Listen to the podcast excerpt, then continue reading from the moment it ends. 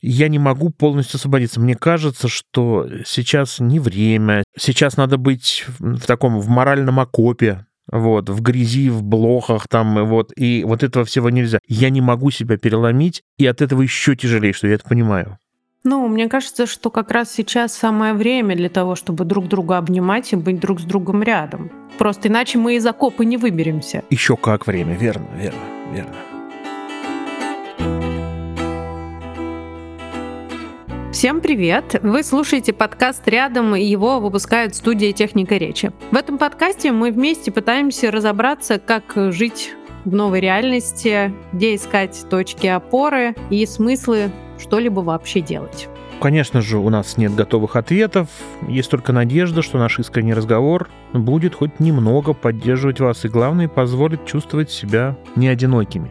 Меня зовут Игорь Исаев, я ученый-лингвист, меня зовут Таня Фельгенгауэр, я журналистка.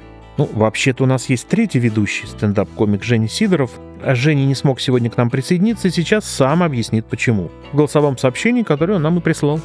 Йоу, всем привет, это Женя Сидоров. А, я не смог присутствовать на записи подкаста, так как экстренно поехал к друзьям в Казахстан. Я думаю, уже к следующему выпуску мы сможем вновь поговорить по душам, а сегодня это просто мое аудиосообщение. Э, расскажу подробнее в следующих выпусках о своих приключениях.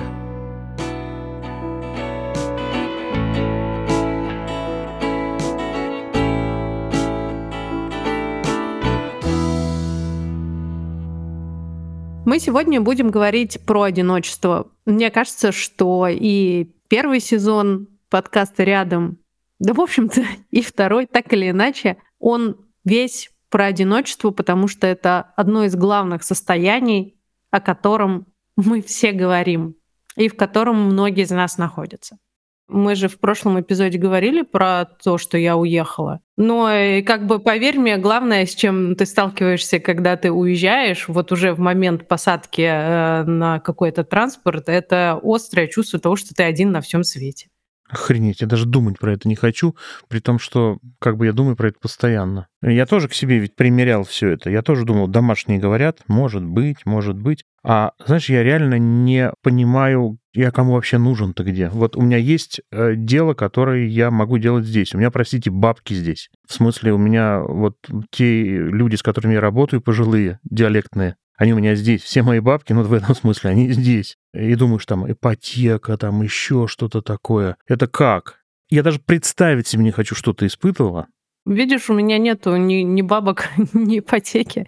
В этом плане мне, наверное, полегче, хотя у меня родители, которых я очень люблю, с которыми мы очень близки, мои друзья очень близкие, которых я тоже очень люблю мои коты, моя квартира, которую я обожаю. И э, как-то, ну, не знаю, какая-то жизнь, просто вся жизнь в Москве. И ты должен себя из этого вырвать. И, естественно, чувство одиночества, оно на тебя обрушивается вот прямо сразу. Уже когда ты едешь, не знаю, там в аэропорт, на вокзал, на машине, неважно. Уже вот ты уже понял, что это путь туда, куда-то, в неведомое туда, он уже начался. И это чувство одиночества, оно, оно потом никуда не девается. Даже когда уже вот ты переезжаешь, и кажется, что вокруг какие-то там друзья, знакомые, это если тебе повезло. Я считаю, что мне повезло, потому что я приезжала к людям очень близким, которые переживают за меня, которые меня любят. И я переезжала туда, где есть дело, которым я занимаюсь всю свою жизнь. То есть у меня был идеальный переезд в этом плане. И все равно чувство одиночества, особенно, знаешь, э, на празднике чувствуется э, так э, странно. Обычно ты думаешь, ну, сейчас вот эти вот семейные бесконечные праздники, мы сейчас все Утомили. будем собираться. А так немножко, ну, не то чтобы утомили, я, я вообще люблю так вот, когда мы все собираемся, но в целом это какой-то такой типа... А сейчас э, была Роша Шана, Новый год, и я сидела абсолютно одна в квартире и просто рыдала. И я знала, что там родители собираются, и мама мне записала кругляшочек в Телеграме, что вот, смотри, кто к нам пришел, мы тебя любим, тра-та-та. А все равно, вот на праздники, и это прям чувствуешь себя таким Даже не перекати поле, я вот использую обычно эту метафору, что тебя все время куда-то несет. А ты какой-то, даже не знаю, никто. Просто тебя нет. Но мне кажется, что одиночество это не только когда ты уезжаешь, а в принципе вот с 24 февраля, наверное, все, кто переживает, сопереживает, и кому не повезло оказаться в кругу там супер понимающих, эмпатичных людей, я думаю, что они испытывают примерно то же самое. Ну, то есть непонятно, что с этим одиночеством сделать. А у меня большой круг достаточно общения. Это студенты, преподавательский какой-то коллектив, э, ученые. Первое время я думал, что все считают точно так же, как я, о недопустимости, о трагедии произошедшего, что это совершенно невозможное, просто человеческое, точнее, нечеловеческое происходящее. И я несколько раз столкнулся с тем, что э, мне говорят, погоди, но ведь м, люди разные, и ты не все знаешь, и, может быть, действительно не стоит так как-то вот... И это люди близкие. Э, которые, из, опять же, вот из уважения, что называется, ко мне, а может быть, из нежелания поссориться, это тоже ведь отдельная история. Почему ты не высказываешь свою точку зрения? Потому что ты уважаешь человека в принципе, и вдруг ты... Как это возможно? Он не совпадает с тобой. И второй момент, ты не пытаешься объяснить свою позицию, потому что ты не хочешь поссориться, ну, ты не хочешь неприятных эмоций. И вот я часто обращал внимание, что я начинаю с кем-то разговаривать, сначала активно, ну, как бы, не может быть другого мнения, ну, однозначно. И вдруг ты раз натыкаешься, второй раз натыкаешься на умных, уважаемых людей, которые говорят, ну, как бы нет, мы считаем, наверное, по-другому. И ты в следующий раз уже этот шаг не делаешь, а смотришь в глаза перед тем, как задать главный вопрос. Ты смотришь в глаза, и он тебя видит. И вот эта вот встреча глаз, когда вы смотрите, вы друг друга прощупываете, изучаете, вообще это можно сказать сейчас? Или все-таки лучше не затевать, потому что неизвестно к чему... И ты отрезаешь себя со всех сторон, выстраиваешь забор, ты смотришь на человека и думаешь, ну, а зачем тебе знать это вообще? Ну вот, вот тебе нужен еще один человек в твоем кругу, или все-таки достаточно того, что есть, и так он, в принципе, изрядно сократился? Вот ловила себя на этих чувствах, что неловко заговаривать? Ну, знаешь, э, не могу тебе сказать, что там неловко заговаривать, э, но то, что ты от незнакомых людей отгораживаешься, это совершенно точно. И отчасти это одиночество, оно рукотворное, потому что ты не знаешь, кто эти люди, о чем они думают, и у тебя нет никаких сил на то, чтобы это выяснять, и потому что Бог их знает, что они на самом деле думают, зачем тебе лишняя порция э, стресса. И ты выстраиваешь вокруг себя стену, а потом, когда ты думаешь про то, что там хочется поговорить с близкими, с людьми, которые, ну, в общем, разделяют твои взгляды, ты опять выстраиваешь стену, потому что ты думаешь, да у каждого сейчас столько проблем, столько всего, чего я буду их грузить, зачем я буду дополнительно там ухудшать им настроение какими-то своими переживаниями и своей какой-то рефлексией. И это вот еще одна стена, которую ты сам вокруг себя зачем-то сделал. И вот у тебя, знаешь, такое многослойное получается это одиночество, потому что отчасти оно вынужденное, потому что ты не знаешь, какие люди тебя окружают, и не очень охота это выяснять. А с другой стороны, ты как-то сам отгораживаешься от людей, которые, по идее, могли бы быть рядом с тобой и могли бы разделить твои эмоции. В этом плане мне как раз кажется, ну, почему так важно записывать этот подкаст? Ровно потому, что здесь нет этой проблемы. Ну, то есть нас послушают, и вот это одну из эм, стен одиночества разобьет.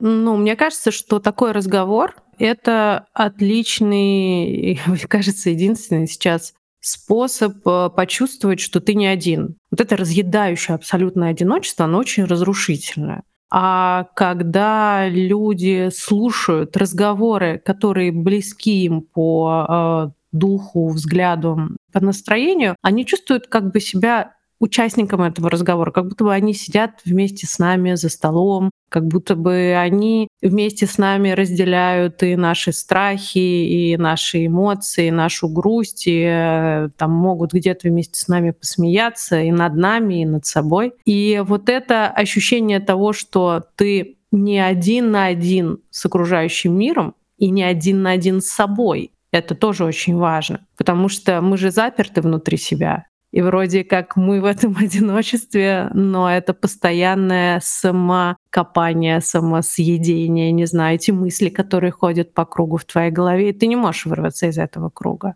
А часто слова, они помогают разорвать этот круг, и эмоции сформулированные, а мы, мне кажется, собственно, здесь собираемся для того, чтобы формулировать, что у нас в головах варится. Вот, и кажется, что ты услышал это со стороны, и это на тебя повлияло как-то, на тебя это воздействовало, и ты совершенно иначе те же самые слова слышишь. Просто потому что кто-то рядом их произнес, потому что ты их не изнутри услышал, а как бы снаружи.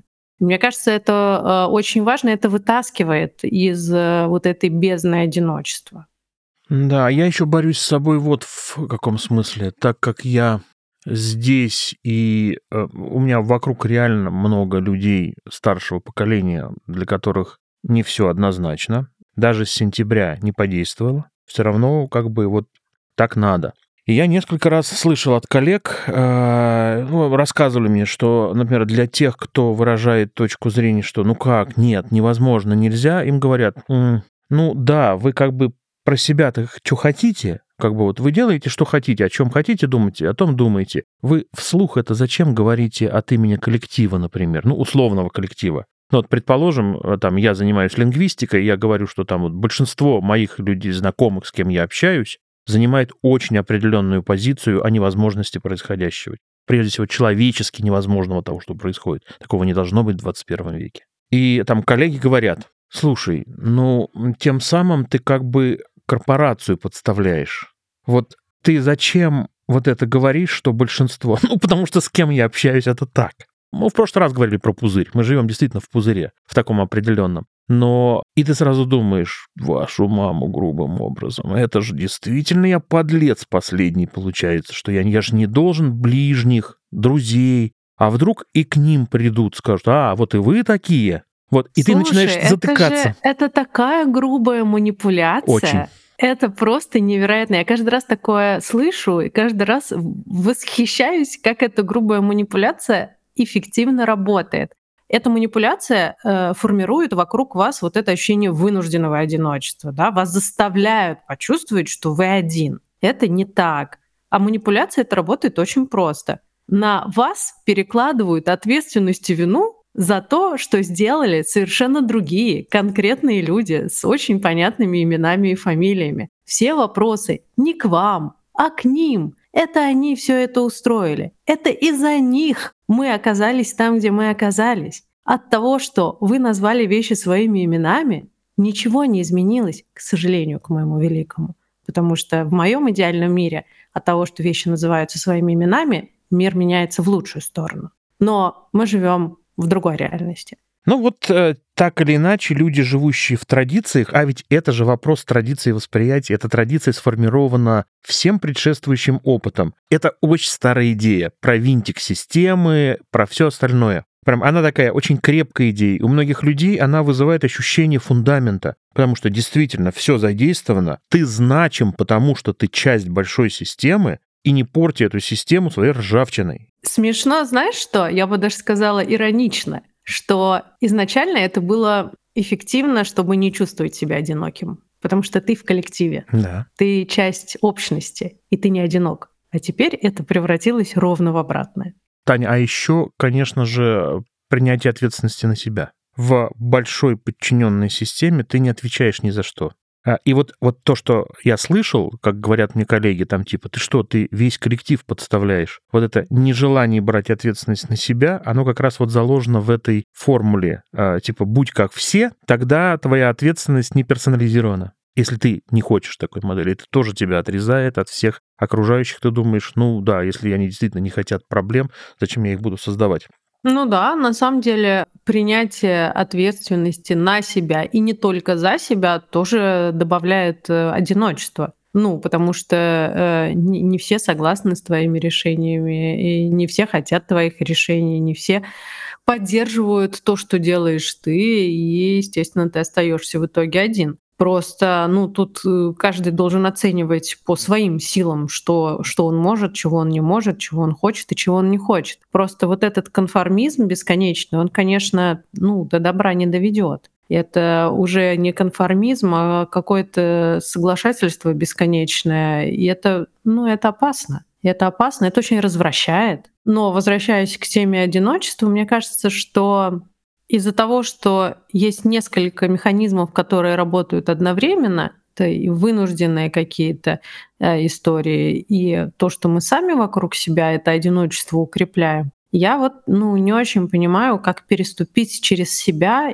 и какие-то эти стены разрушить. Я понимаю, что это надо сделать. Я знаю, что там мне точно будет легче, если я поговорю с какими-то там близкими, любимыми э, своими людьми. Надо просто сказать себе и поверить в то, что ты себе говоришь, что близкие люди искренне заинтересованы в том, чтобы тебе было хорошо или в том, чтобы тебе стало легче. Поэтому не надо за них принимать решение, что они не готовы выслушать твои переживания. А получается, что ты решил за них. Даже не спросив, скажи, друг, у тебя сейчас есть силы и настроение поговорить со мной? Мне очень плохо, мне нужна поддержка. Ты не спросил, ты заранее решил, что у человека своих проблем навалом, и таким образом изолировал его от себя и себя от него.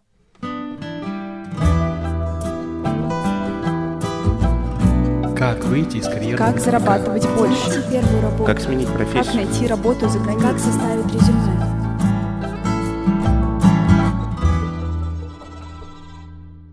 Партнер второго сезона рядом Career Space. Это сервис карьерных консультаций в чате онлайн. Ежедневная карьерная поддержка прямо в Телеграме, которая поможет разобраться со всеми карьерными вопросами. Коммуникация тут проходит только в текстовом режиме, поэтому можно вернуться к ответам в любой удобный момент. Один из очень актуальных сейчас вопросов, который помогает решить карьерная поддержка Career Space. Как найти работу за границей? Таня, расскажи, как ты нашла работу в Литве? Знаешь, я думаю, что э, я счастливое исключение, потому что я ехала уже конкретно на предложение вести утренний эфир, а потом, когда э, выяснилось, что я вот приехала, пришло еще несколько предложений. Но тем, кто не так удачно нашел свой карьерный рост и, и заполучил его, и 19 лет строил себе имя, я думаю, что самое время воспользоваться услугами профессиональных консультантов.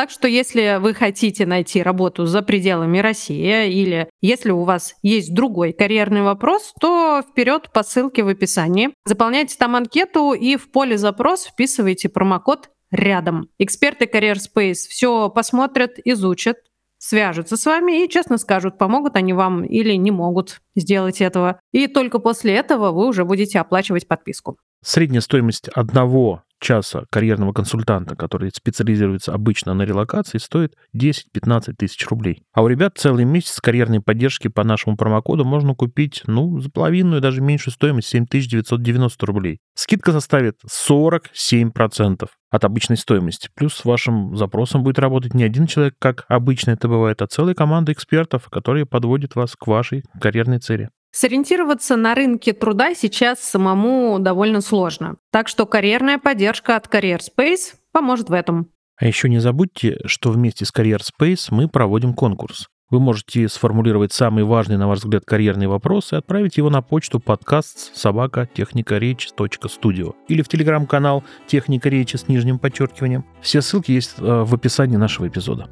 В конце сезона мы выберем лучший вопрос и подарим его автору месячную подписку на карьерные консультации от Career Space.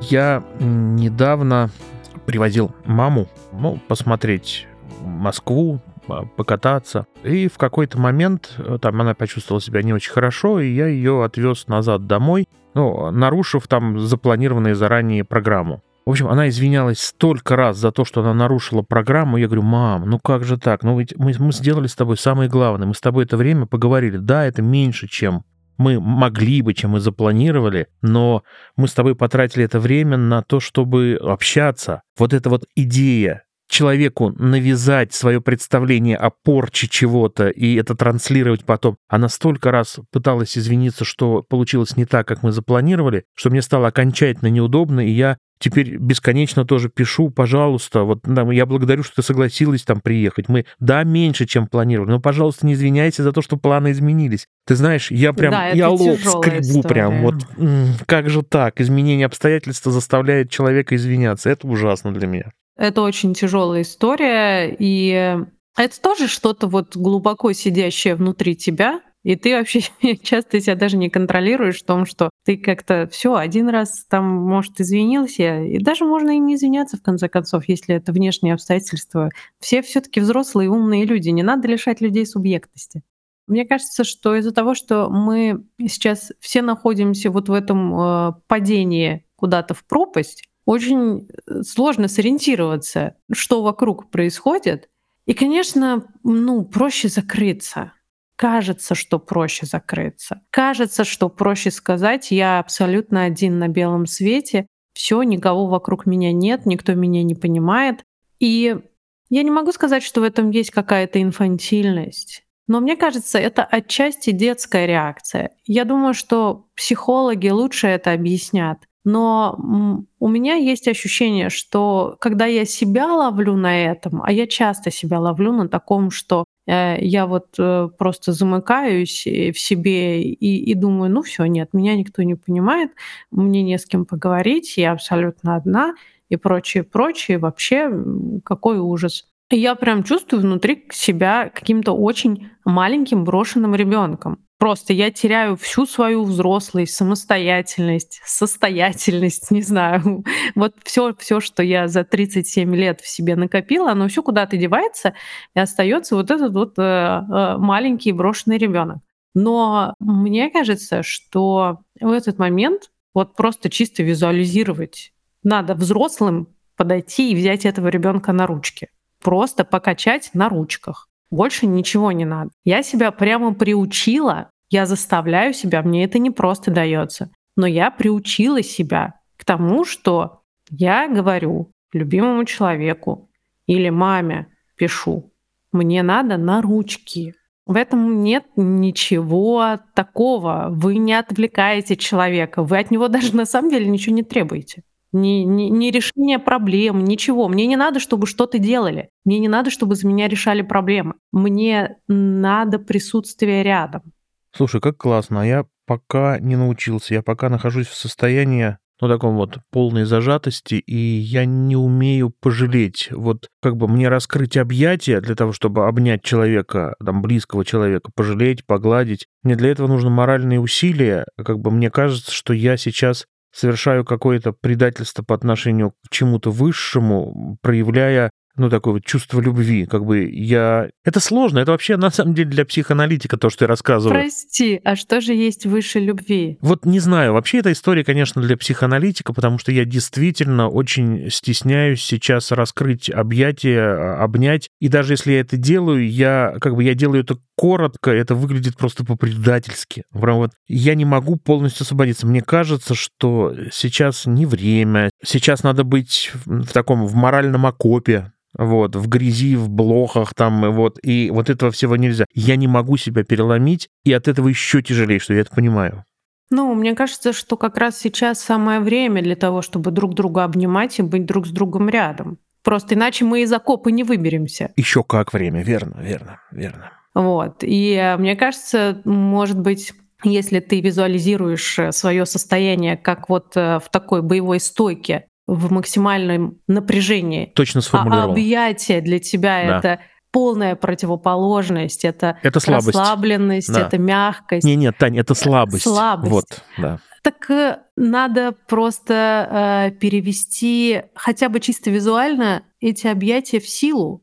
Да, То слушай, есть классно, они не, классно э, не, да. не проявление слабости, а проявление силы. Ты дважды сформулировала то, что я э, не понимал. То есть, действительно, ты находишься в стойке, а стойка — это не время для объятий на ринге. Да, и проявление слабости, то есть вот это вот человеческого чувства, обычного, нормального, тебе кажется в этих условиях проявлением слабости. Вот как смещаются моральные и психологические точки в этой ситуации. Ты просто ты эту планку завышаешь, и все, что было нормально, оказывается под ней. Это правда, да. Ты знаешь, мне кажется, что как раз нынешняя ситуация показала, что проявление человеческой эмоции, сопереживание, эмпатия, умение обнять, быть рядом, сейчас это наоборот супероружие, потому что это противоположность того, что нам навязывают сверху а нас пытаются расчеловечить. Нам пытаются объяснить, что единственное, что есть, это язык ненависти.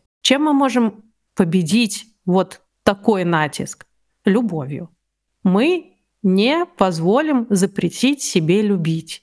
Да, советская кухня ведь тоже, вот эти обсуждения на кухне всего, это ведь тоже своего рода была на самом деле стойка. На самом деле это тоже была такая борьба, когда ты собирался на кухне и как бы ты боролся с внешним миром. То есть вот это вот сопротивление не в омах, не в килоомах, а прям в мельчайших частях на каждой кухне разумного. Как viva la resistance. Да, да, именно. Именно вот это вот сопротивление, оно выражается по-разному. У тебя есть, с одной стороны, сопротивление внешним обстоятельствам, которые ставят тебя в стойку, и в то же время ты понимаешь, что ты часть того сопротивления, которое должно эту стойку превратить в объятия. И ты должен четко понимать, что ты не один, с тобой рядом есть люди, которые тебя могут поддерживать и иметь возможность такую... Да, Тань, спасибо тебе большое. Вот, э, извини, может быть, я сам все это сказал, сам себе придумал, сам согласился, а тебя поблагодарил. Так э, ладно, это же не важно.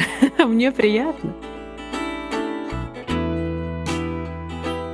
Я как лингвист рассказываю про то, как устроена система. Вообще, когда мы говорим слово «система», оно как бы подразумевает, что единичность и персональность в ней э, подчиненная, она не главная. Так вот, в языке есть очень любопытная вещь. Не только в языке. Язык — это одна из частностей таких проявления системы взаимоотношений людей. Там есть одна очень любопытная вещь. Самые устойчивые системы, вот которые без колебаний, которые работают по правилам, которые можно прочитать в учебнике, быть уверенным, что ты прав и так и будет в жизни, это мертвые языки. Самый классный язык древнегреческий, например. Никто не говорит, все как был, так и осталось, не эволюционирует. А в любом нормальном живом языке появляются вследствие эволюции всегда какие-то конкурирующие варианты. Вот конкуренция как залог стабильности — это удивительная вещь. Ну, например, смотрите, шаг в сторону, но он очень понятный. Я все время наскакиваю на своего коня, запрыгиваю из Розенталя Гильденстерна с прошлого сезона. Вот, там мы говорили про язык. Язык устроен таким образом, что всегда в состоянии вот современном есть хвосты прошлого и будущего. Ну, например, как-нибудь в грамматике там а, выпить чая и выпить чаю, конкурирующие формы, где один из них отвечает за партитатив, то есть за часть. То есть выпить коньяку — это значит рюмочку, а выпить бы коньяка, ну, не будем ограничивать волю Божию, сколько получится, столько получится. И вот эти вот конкурирующие варианты — это следы жизни языка. И мы знаем, что из них уходит, что приходит, но именно отступление формирует эволюцию, жизнь, перспективу, надежду. Вот эти вот отдельно шатающиеся элементы, которые мешают системе быть стабильной, то есть мертвой, они дают же... И я все время думаю, ну окей, хорошо, пусть отступлений немало, Пусть э, они там какие-то важные, они формируют будущее. Вот давайте жить с этой установкой, что вот это колебание, которое там не единый фронт, оно даст надежду на то, что мы будем существовать, а как бы оно будет планировать наше будущее. Вот я очень надеюсь на то, что вот эти лингвистические мои представления о мироустройстве, они помогут мне дальше выплыть, вот и плыть как-то. Опять же, с полным пониманием того, что я подчиняюсь вне всяких сомнений, особенно находясь здесь, вот, я подчиняюсь в значительной степени внешним обстоятельствам. Но, тем не менее, система и ее колебания дают мне возможность верить в то, что это будет будущая жизнь. Да, но эти изменения, это же, э, если я правильно понимаю, результат э, усилий и жизни многих отдельных э, единиц людей, языков, Точно. говорений. Это возможно только в случае коммуникации, когда есть рядом другие какие-то элементы шатающиеся. Это тоже обязательные свойства коммуникации. Да, вот язык, вообще язык это про общение. Если бы на свете был один человек, у него никогда бы не было языка, он ему не нужен. Именно потому, что есть кто-то рядом, язык требуется как система передачи сигналов, да? Это как раз к тому, что вот с этим рукотворным одиночеством нужно и можно бороться как раз через коммуникацию. Вот, вот, Тань, Ну, я то к есть этому, вот да. эти, эти колебания можно э, создавать как раз говоря друг с другом. Понятно, что э, есть ситуации, когда там не с кем поговорить. Но на самом деле, как мне кажется, если оглядеться чуть шире, чем вот там, не знаю, люди, которые окружают тебя на работе, выяснится, что поговорить есть с кем. И слава богу, есть э, и интернет, э, и можно что-то слушать и писать, что ты думаешь о том, что ты услышал, и можно что-то смотреть и комментировать в процессе. И это все равно создает какие-то общности, и это разрушает вот эту стену, которую мы часто сами себя э, воздвигли для вот этого ощущения, что мы вот, ну, как бы мы одни, но зато точно нету чужих. Мне кажется, что в этом плане коммуницировать скорее правильно, чем нет. Ну, то есть не надо самого себя закапывать раньше времени. Давайте колебать. Да. Заколеб... Да. Заколебем, так сказать, друг друга. Заколебаем.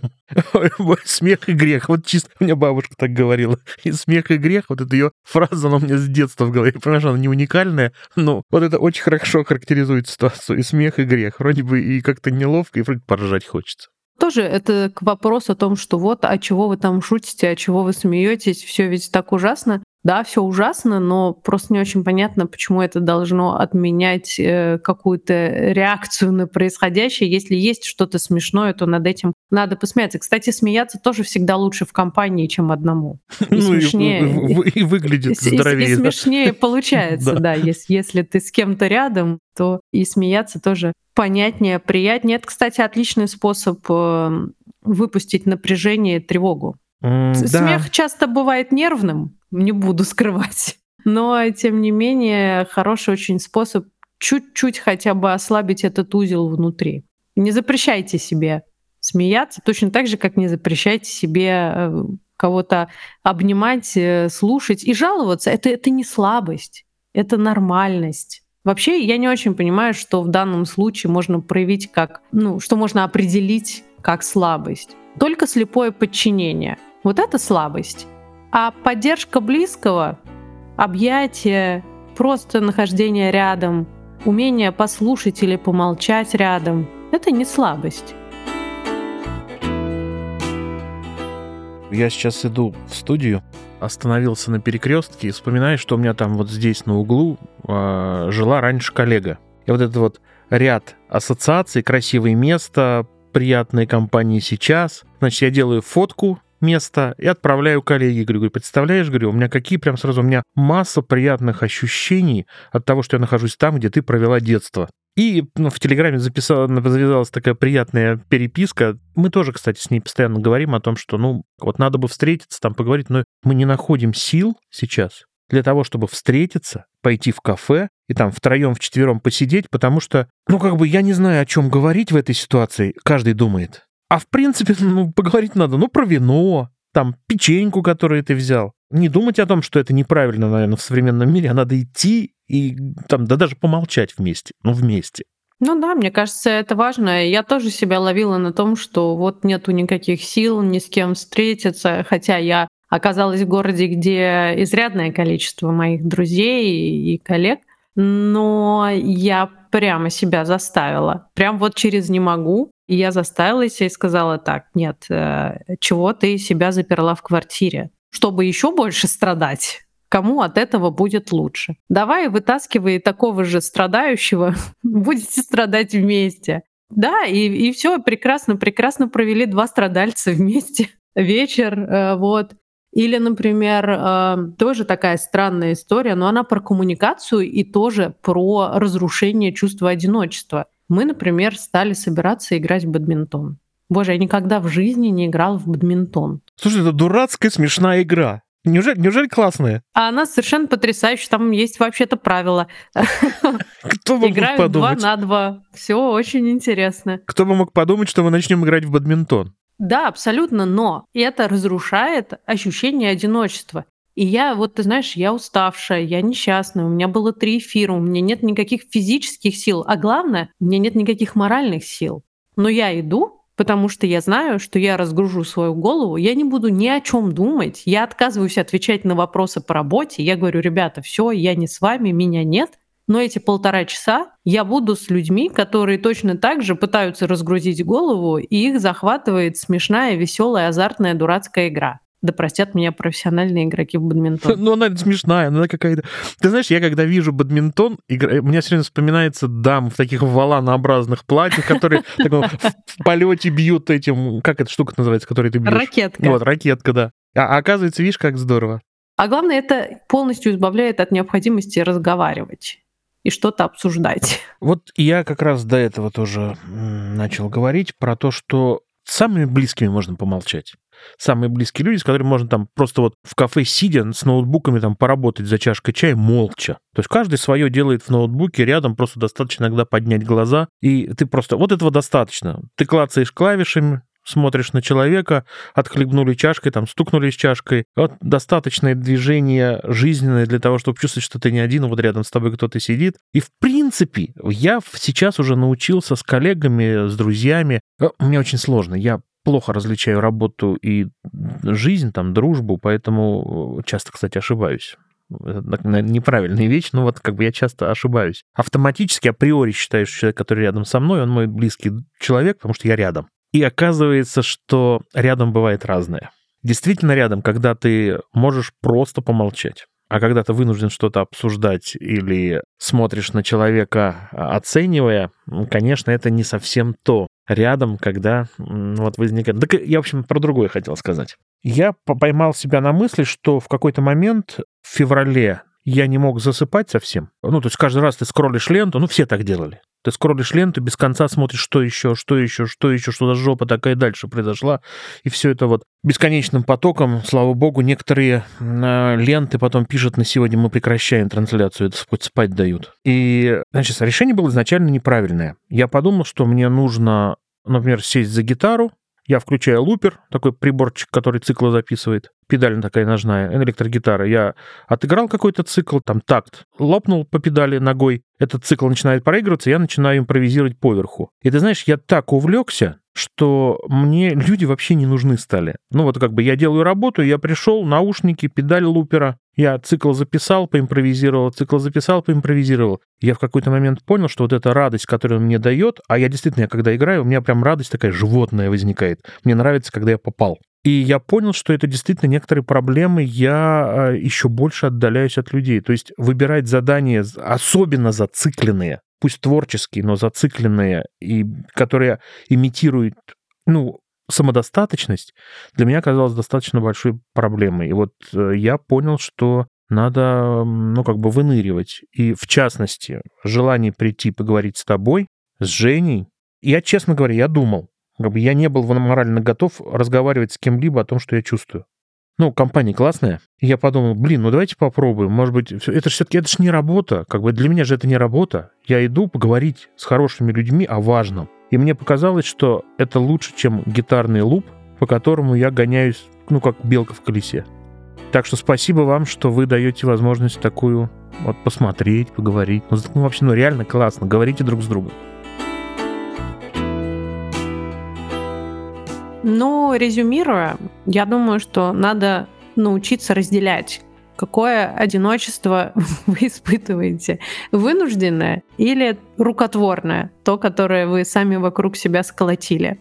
И по-разному с каждым из них бороться. Ну, то есть вот если это вынужденное, потому что вы работаете в коллективе, где все придерживаются категорически иных взглядов, то мне кажется, что побороться с таким типом одиночества можно, не знаю, слушая наш подкаст или находя какие-то вот такие разговоры, где вы можете почувствовать себя участником. Вот. Ну и у нас, конечно же, есть обратная связь, то есть мы реально можем с вами коммуницировать. А если это рукотворное, то мне кажется, важно понять, решили ли вы за другого человека, что он не будет с вами разговаривать или нет. А если решили за другого, не решайте. Это плохой подход. А вторая штука — это вот то, что происходит с Игорем. Боевую стойку ослабьте немножко, друзья. Самое главное, видимо, допустить к себе человека, чтобы он был рядом, и вы могли позволить, ну да, проявить ту самую слабость, которая на самом деле в масштабе человеческом эволюционно является силой.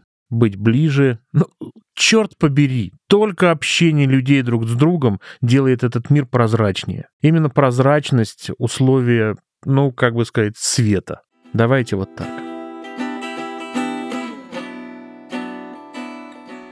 Это был подкаст «Рядом». Мы его ведущие Игорь, Таня, это я, и, к сожалению, отсутствующий сегодня Женя. Чтобы не пропустить следующий эпизод, в котором Женя расскажет, почему его сегодня нет с нами, подписывайтесь на наш подкаст на той платформе, где вы его слушаете. А еще мы будем благодарны, если вы расскажете о нас друзьям. Поставьте нам оценку, напишите отзыв. Ну, все как вы знаете, чтобы о нас узнали как можно большее количество людей. Мы очень ждем ваших сообщений и писем, особенно по итогам сегодняшнего разговора. Вы можете поделиться своими переживаниями, задать свои вопросы. В следующих эпизодах подкаста мы будем очень рады поговорить о том, что волнует именно вас. Писать можно в телеграм-аккаунт «Техника нижнее подчеркивание речи», а еще на почту подкаст собакотехника речи .студио. Ну, все контакты, как вы знаете, есть в описании к этому выпуску. Над этим эпизодом работали редактор Данил Остапов, продюсер Александр Садиков, Мария Габисова, монтажер Сергей Скурту, композиторы Виктор Давыдов и Алина Болызнева. Спасибо, что были сегодня рядом. Пока. Пока.